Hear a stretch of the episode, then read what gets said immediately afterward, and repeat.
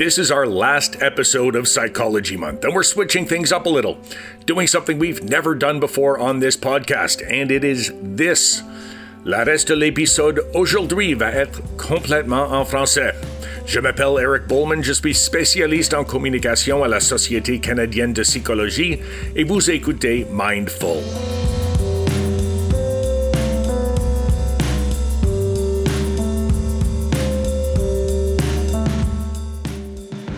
Aujourd'hui, nous allons vous présenter un balado en français lancé par deux étudiants à Montréal.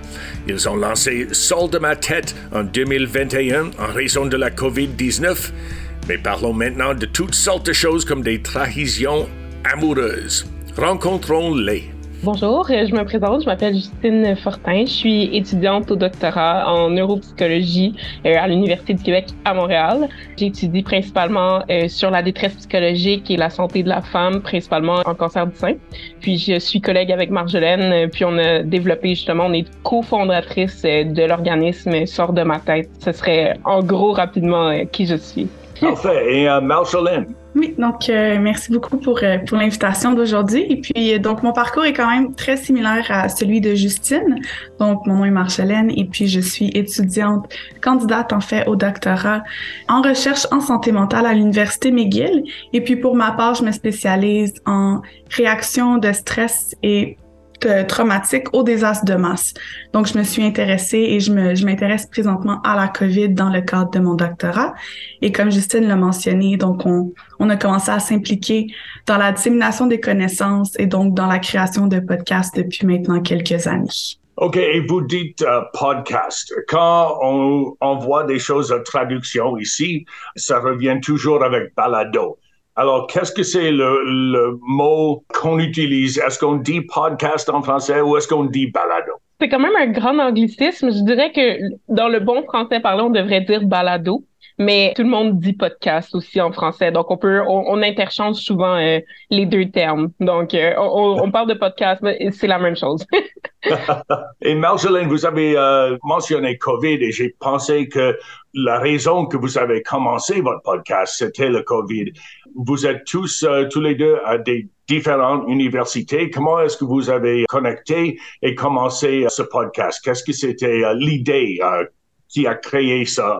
Premièrement? Oui, donc en fait, on est de deux universités différentes, mais on est co-supervisé par le même superviseur, donc Alain Brunet. Et puis, dans le fond, nous, nous sommes étudiantes les deux au, à l'Institut universitaire en santé mentale Douglas. Donc, on se connaissait ironiquement, on se connaissait, mais on se connaît, on se connaissait pas beaucoup avant le podcast. Donc, euh, dans, dans l'intérêt de ma recherche, on avait commencé à faire un projet sur la COVID, sur les réactions psychologiques. Et puis, Justine s'y intéressait. Là, on a commencé à collaborer ensemble sur ce projet. Et puis, en fait, on a vu un, un collègue nous avait amené justement Rémi Paris-Beauchemin un appel à projet du FRQ, donc des fonds de recherche du Québec qui cherchaient à, faire de la promotion, à faire de la dissémination des connaissances euh, pour les jeunes adultes, justement pour combattre un peu la désinformation. Et puis donc c'est là qu'on s'est dit, on va prendre les données qu'on a collectées pendant la COVID et qu'on collecte encore. On va les prendre et on va les mettre sous format de balado-diffusion pour vraiment s'assurer que tout le monde puisse avoir accès à ces informations-là parce que bon, c'est pas facile de passer à travers un événement comme la COVID. Donc, ça a apporté un peu un sens de normalité, mais aussi on espérait, on voulait apporter un sens d'espoir que bon, peut-être que ça va moins bien aujourd'hui, mais ça s'en va en quelque part où ça va aller mieux finalement. Et on parle beaucoup aujourd'hui à propos de la désinformation.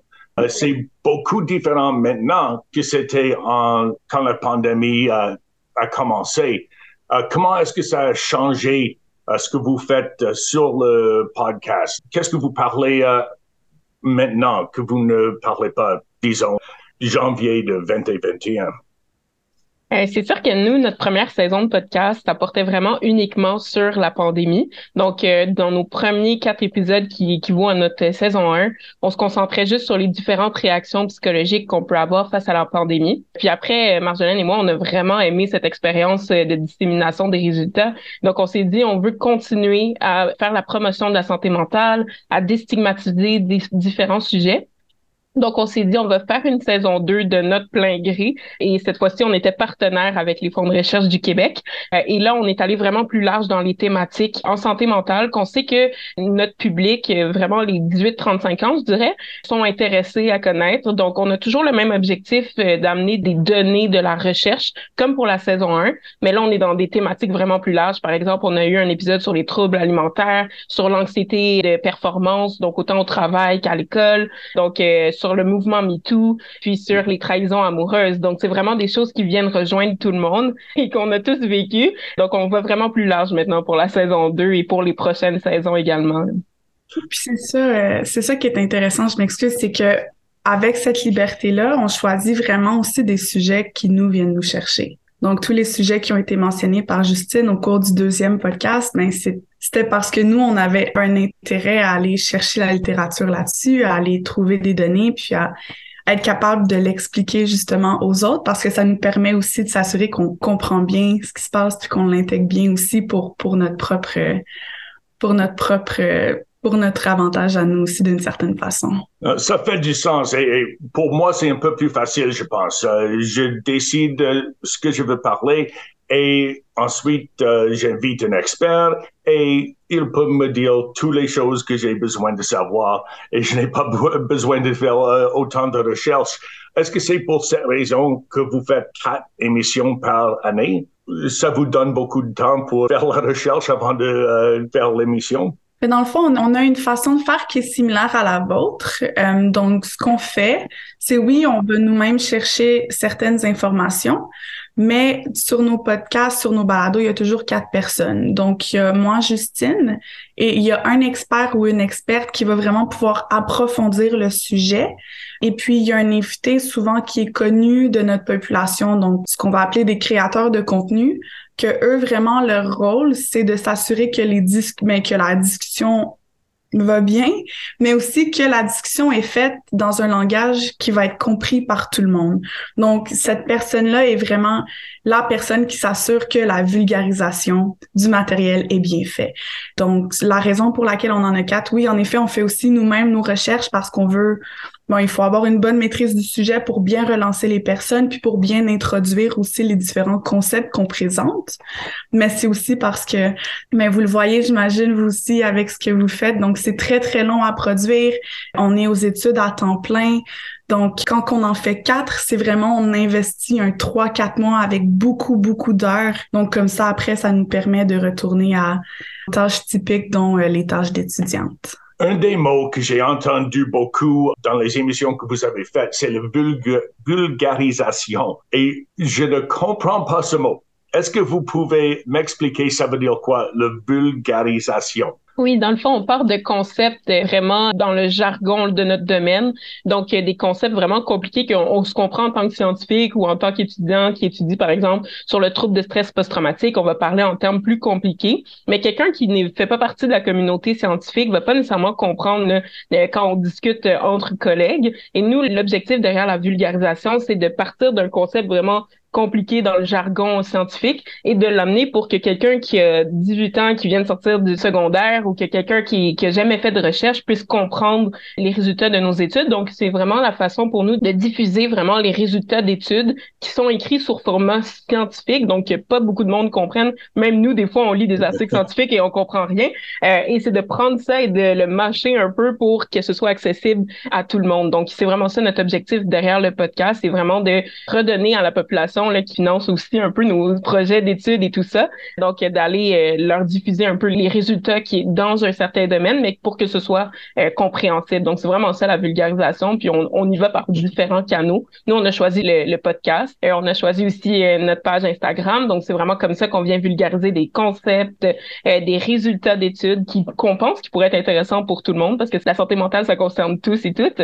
Donc, c'est vraiment ça qu'on veut dire vulgarisation.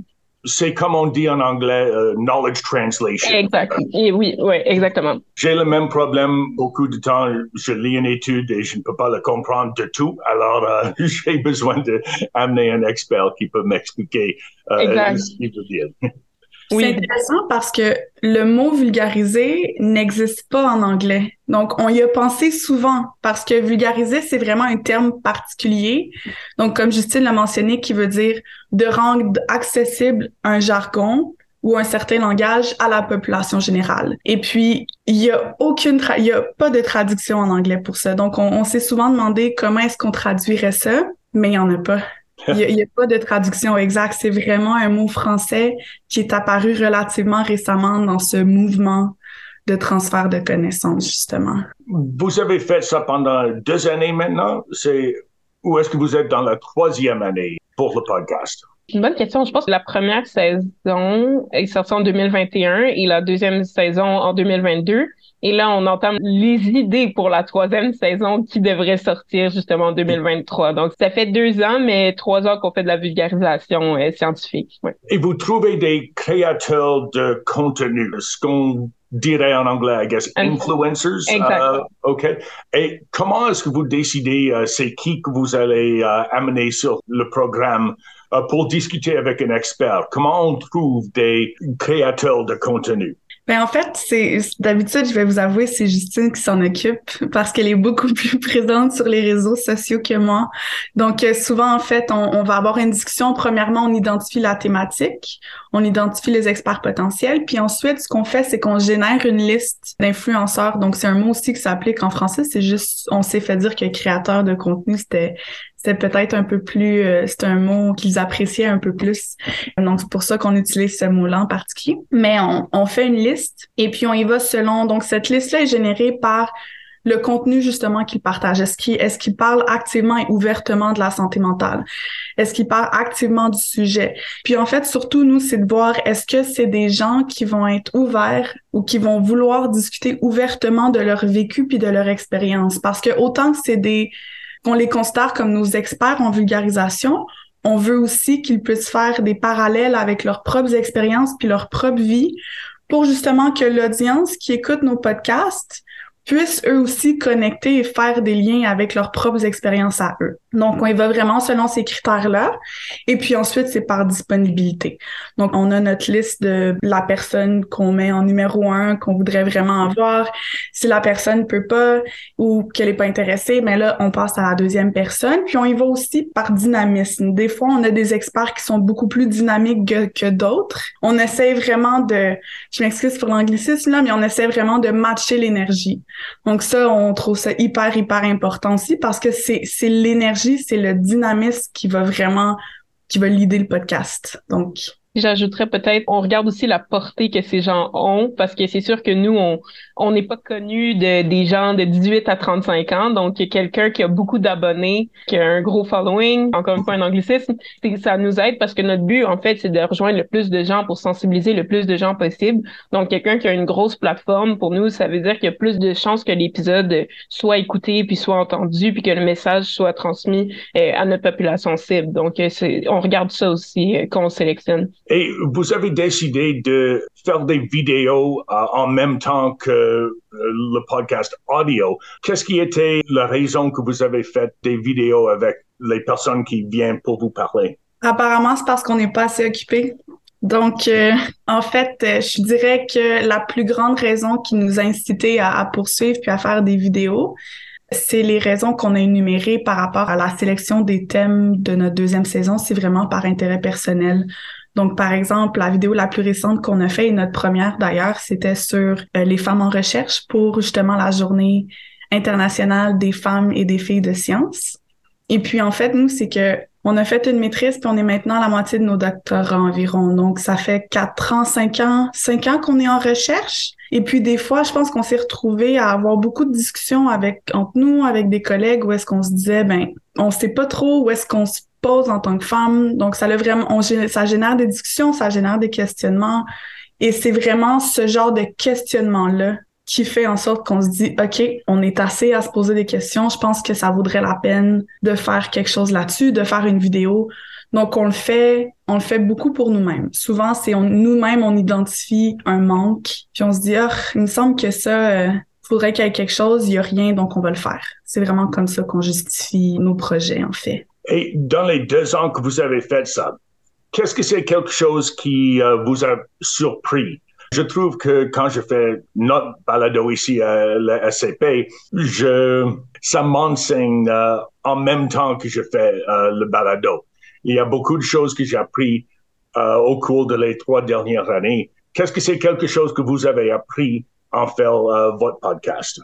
Oh mon Dieu, on, a tout, tout appris, je dirais. Premièrement, on faisait pas de vulgarisation avant. Nous, on est habitué avec la vieille façon de penser que en recherche, on fait des articles scientifiques, on fait des congrès, donc on reste vraiment dans notre cercle clos restreint de, de chercheurs. Et c'était notre première opportunité d'aller vers la population puis de leur montrer, ben, ce qu'on fait, il y a une façon que vous puissiez y avoir accès aussi. Donc ça, ça a été un gros apprentissage pour nous aussi de faire de la vulgarisation juste à la base, puis d'être dans les premières générations aussi de personnes qui font de la vulgarisation. Même au niveau du podcast, euh, nous, on n'est pas, euh, on n'est pas technicienne, on n'a pas de cours en programmation, on sait pas comment faire du montage non plus. Donc, c'est vraiment, on a dû apprendre ça. Moi, personnellement, j'étais pas sur Instagram euh, depuis tant longtemps que ça. Donc, c'est une nouvelle plateforme qu'on doit apprendre puis qu'on veut utiliser aussi intelligemment. Donc, c'est de savoir qu'est-ce qui vaut la peine d'être publié. Est-ce qu'on rentre dans les trends? Est-ce qu'on rentre pas dans les trends? on veut garder notre image aussi à travers tout ça. même les équipes, comment faire confiance aux gens dans lesquels on s'en dans des projets. Donc, on a appris à la dure euh, comment euh, bien s'entourer. Mais ça, c'est aussi un apprentissage qu'on a fait. Puis maintenant, aujourd'hui, quand on rentre dans un nouveau projet, on sait quoi faire, on sait quoi aller chercher chez des personnes que on sait que le projet va se mener à terme. Donc, on a vraiment eu des apprentissages à plusieurs niveaux. Là. Je sais pas si Marjo, tu as peut-être d'autres trucs aussi qu'on peut ajouter. Ben, en fait, moi, je dirais que ce qui m'a le plus marqué, autre que ce que Justine vient de mentionner, c'est vraiment, ben, en fait, nous, notre public cible, notre audience, c'est principalement des Québécois, des jeunes Québécois parce qu'on parle français puis on est au Canada. Euh, ça peut être des Franco-Ontariens aussi, mais je pense pas qu'ils se soient manifestés dans notre audience. On a des Français de France. Des Français de France aussi. Mais je vous dirais que ce qui m'a vraiment touchée, puis ce que j'ai découvert, ce que j'ai appris, c'est vraiment que notre audience, donc québécois, mais je suis, je suis à peu près certaine que ça s'applique au reste du Canada aussi, c'est vraiment que c'est une population curieuse, puis qui est ouverte à apprendre, puis en savoir plus sur ce qu'on fait, sur la science. Donc, c'est vraiment juste une façon de trouver les canaux appropriés pour leur apporter ça. Donc, ça, ça a vraiment été quelque chose qui a fait chaud au cœur de voir que il y a un intérêt, que les gens veulent apprendre puis qu'ils sont ouverts à ça. Parce que c'est ça aussi qui faisait peur pendant la COVID, pendant la pandémie, c'était de voir les scientifiques qui étaient à la télévision puis qui se faisaient pitcher des roches parce qu'il y avait tellement de choses qui se passaient, tu sais, on n'aimait pas toujours ce qu'on se faisait dire. Mais donc, de voir cette réceptivité-là, c'était vraiment quelque chose de puissant de mon côté. Donc, j'ai vraiment, vraiment apprécié ça. Et puis, donc, tout ce qui est côté technique, évidemment, donc, mais surtout d'apprendre l'importance de la diffusion. Donc, t'as beau avoir du matériel de feu, avoir du contenu super qui pourrait, tu sais, qui, ou mind blown, mais, mais, si t'as pas une bonne, si t'as pas une bonne diffusion, une bonne stratégie de diffusion, ton contenu, il fait pas grand chose. Donc, ça aussi, ça a été euh, des fois une claque d'en face, mais on apprend, on apprend. oui, on apprend toujours. Euh, pour nous, euh, vous avez dit que votre audience est euh, primairement au Québec et aussi à France. Pour nous, c'est le Canada. Évidemment, c'est le premier pays. Mais après ça, le troisième, c'est Columbus, Ohio. Je ne sais pas pourquoi. C'est, mais on a une grande audience à, à Columbus, Ohio. Alors, bonjour, Columbus. Il y a beaucoup de personnes qui vont euh, écouter ça. Peut-être on peut vous mentionner euh, d'ailleurs au Canada. Si des personnes voulaient commencer à écouter Sol de ma tête, quelle émission est-ce qu'ils devraient commencer par écouter? J'aime bien cette question, j'aime bien cette question, parce que moi, je dirais pas de commencer au 1, juste parce que pour, comme Marjo disait tout à l'heure, il y a le matching energy dans les invités est différent sur chaque épisode. Euh, je dirais que mon épisode préféré, j'en ai peut-être deux là, que je suggérais. Euh, je suggérais l'épisode 8, le dernier qu'on a eu sur les trahisons amoureuses. On a vraiment eu beaucoup de fun. On a ri, On parle de nos expériences en tant que femmes qui ont vécu des trahisons amoureuses, euh, nos expériences du passé. On parle de nos crushs de jeunesse. C'est vraiment, vraiment drôle. Donc ça, c'est vraiment léger même si le sujet est quand même un peu triste. Là. Puis euh, sinon, l'épisode 2, que je trouve que c'est super bon parce que ça porte sur le stress et l'anxiété. On fait vraiment une bonne distinction entre les deux concepts. Donc le stress et l'anxiété, c'est pas la même chose, mais comment les distinguer? Puis on a, c'est sûr que là, c'est encore sur la thématique de la pandémie. Donc si les gens sont tannés d'en entendre parler, peut-être aller à l'épisode 8 euh, mais l'épisode 2, je le trouve bon aussi parce que la chercheur et euh, l'influenceur qu'on avait, leur énergie était incroyable. Puis euh, ils parlent de leur expérience avec le stress en temps de pandémie, mais comment aussi ça peut s'appliquer même dans des contextes hors pandémie. Donc moi, ce serait mes deux, mais peut-être Marjo a son petit préféré à elle, euh, qui est pas le même. Oui, honnêtement, ça dépend, ça dépend des champs d'intérêt. Moi, j'irais directement avec le 4. Donc, le quatrième de la première saison, on a parlé des réseaux sociaux, l'utilisation des réseaux sociaux en temps de pandémie. Puis, ce qui est intéressant, c'est que malgré que ça s'applique à la pandémie, des gens qui, qui écoutent des podcasts, souvent, c'est des gens qui vont être intéressés aux réseaux sociaux puis à leur impact. Donc, je conseillerais d'écouter celui-là parce qu'on a vraiment discuté avec des gens incroyables aussi, qui étaient peut-être un petit peu plus tranquilles que le duo de, du deuxième épisode que Justine parlait mais aussi un super bon dynamisme des thématiques vraiment intéressantes de tout ce qui s'est passé, tout ce qui a cogité pendant les médias sociaux, pendant la pandémie sur les réseaux sociaux, mais qui apporte aussi quelque chose de très important puis un peu la puce à l'oreille, mais dans un contexte des as de masse qui malheureusement, ben, on n'en est pas sorti. Là. On vient d'avoir, on a des désastres à plusieurs fois par année maintenant. Je pense que, je pense que le tremblement de terre, c'est juste un autre exemple qui malheureusement va continuer à se répéter. Mais dans des contextes comme ça, ben, les réseaux sociaux deviennent vraiment comme un environnement où est-ce que ça bouge beaucoup puis il y a beaucoup de choses qui se passent. Donc, je trouve que celui-là particulièrement était très, très, très intéressant, mais aussi encore une application qui va continuer à être utile puis qui va continuer à être relevant dans le contexte Je pense que c'est toujours le cas, right? On a toujours des euh, événements mondiaux ou même euh, provinciaux qui sont euh, vraiment tristes. le tremblement de terre, la tragédie à Laval. Récemment, il y a toujours des besoins des réseaux sociaux et, et c'est bon. Sol de ma tête. En fait, l'opposé que notre, le titre de notre balado, Mindful, euh, pour nous, c'est euh, à propos de remplir le cerveau. Pour vous, c'est euh, de je ne sais pas le mot pour. oui. oui. alors, sol de ma tête, comment avez-vous décidé que c'était le titre que vous voulez pour votre podcast? Je suis vraiment une I'm a sucker for titles. Des fois, ils sont appropriés, des fois, ils sont pas appropriés. Celui-là était juste approprié à ce moment-là. Juste pour vous donner un exemple euh, cocasse en année, euh, donc j'ai travaillé sur les inondations, puis j'ai voulu, j'ai voulu appeler mon article Flip Flop Here Comes Trauma jusqu'à ce qu'on dise Pardon, c'est pas approprié. J'ai fait OK, je vais me calmer.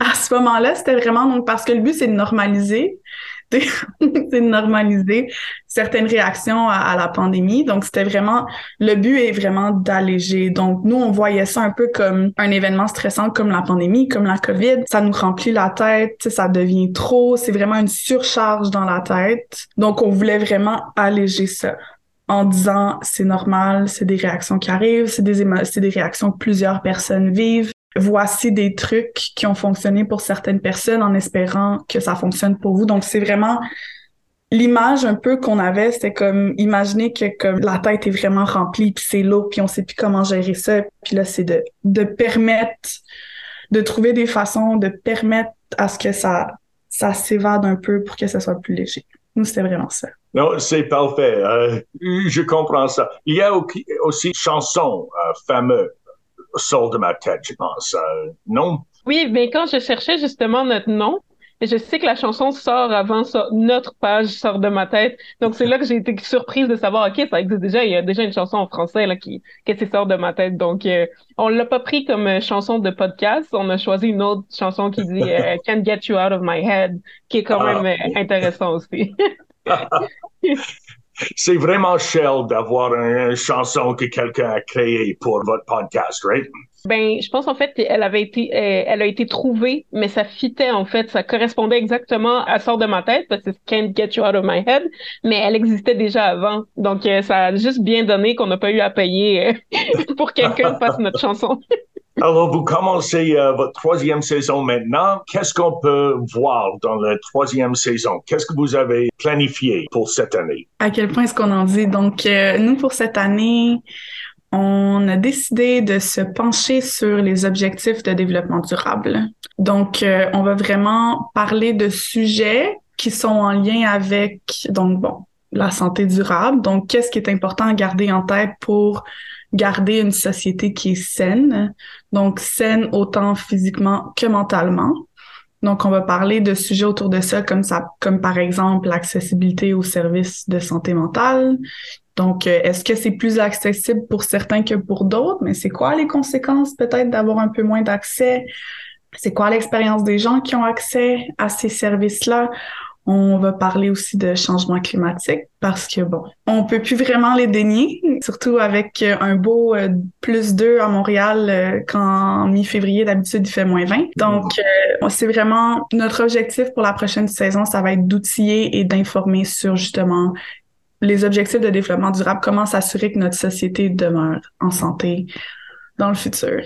Oui, on le voit ici euh, aussi à Ottawa, le changement climatique. Notre canal qui est un patinoire, la plupart du temps, euh, dans l'hiver, n'est pas ouvert de tout cette année et ça ne va pas ouvrir euh, pour la première fois en des dizaines d'années. Je ne sais pas, la dernière année que ce n'est pas ouvert. Alors oui, c'est quelque chose qu'on veut parler avec des psychologues. Le changement climatique, ce que nous, on fait pour éviter le désastre. Justine, qu'est-ce que vous allez vous parler euh, au sujet du changement climatique et qu'est-ce que vous allez discuter? C'est sûr qu'on a des on, a fait un peu comme d'habitude, on met un choix 1, choix 2, choix 3. Donc, on n'a on n'a pas encore contacté ces personnes-là. Donc, j'ose pas de jinx, euh, puis comme manquer la chance qu'on ait notre choix 1.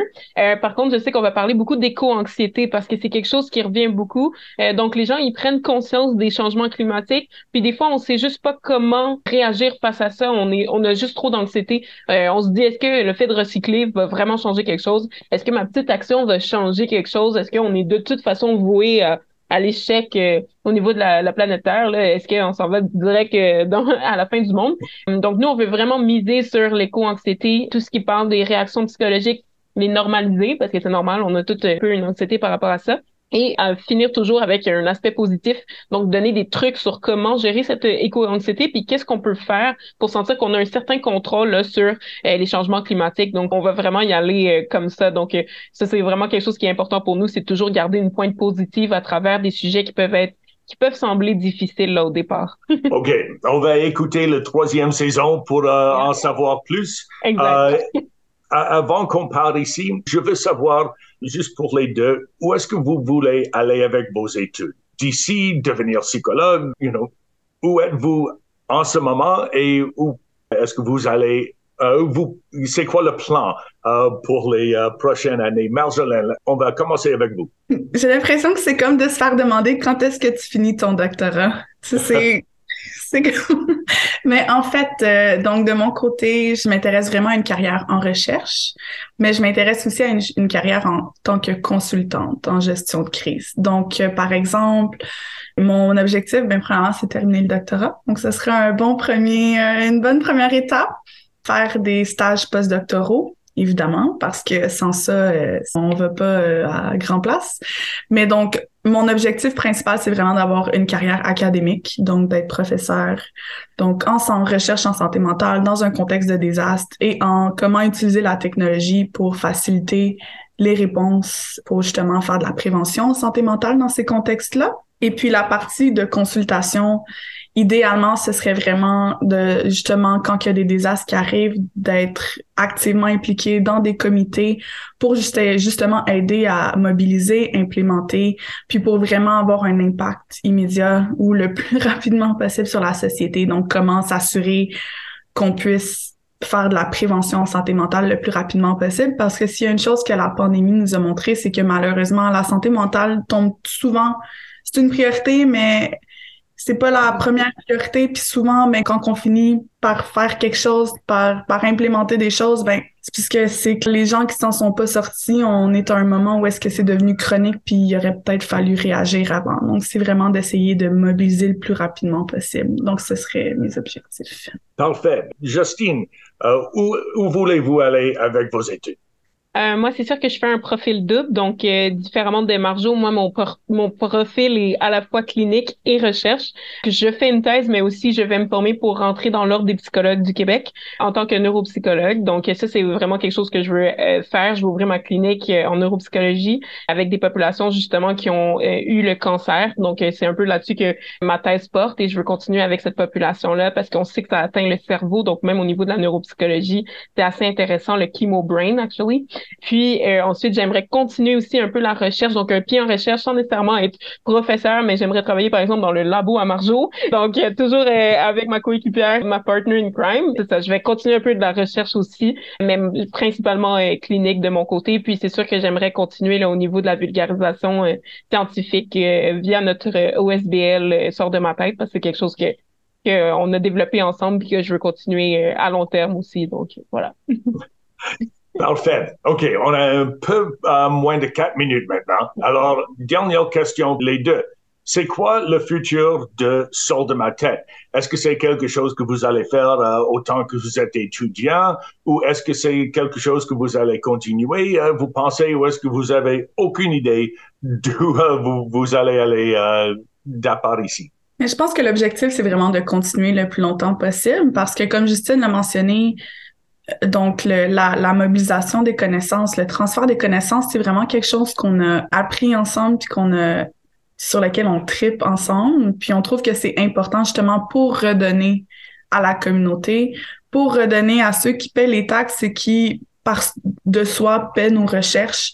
Donc, on veut vraiment que ce soit un euh, enabler. Donc, on veut vraiment que ce soit une connexion, donc un pont qui va qui va continuer à être utilisé. C'est sûr qu'idéalement, on veut pas que ça continue à dépendre de nous à ce point-là. Donc, on veut que ça grossisse assez pour qu'on soit capable de déléguer, pour justement pour qu'on soit en mesure de déléguer.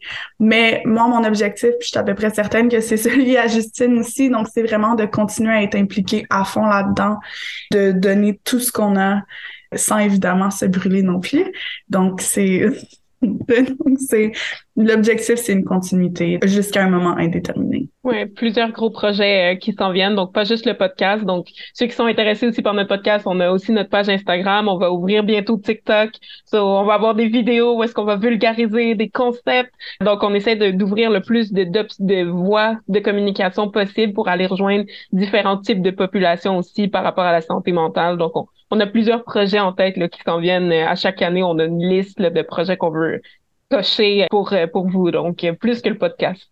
vulgarisation et euh, la mobilisation des connaissances, euh, c'est pas une habilité que beaucoup de personnes ont. Alors, pour apprendre ça maintenant, il y a un futur très grand pour les deux. Merci beaucoup à Marcelin Rivet-Beauregard et à Justine Fortin pour me joindre aujourd'hui. Vous trouverez des liens vers le balado ou podcast Sol de ma tête dans les notes d'émission d'aujourd'hui. Merci beaucoup à Justine Fortin et Marcelin Rivet-Beauregard pour m'avoir joint sur le programme. Next week, we're back to our regularly scheduled English programming. Merci de m'avoir écouté tout au long du processus. Comme toujours, Mindful est animé, écrit et publié par moi, Eric Bowman, Jamie Montgomery, et notre éditeur et producteur et notre musique et avenues de David Taylor.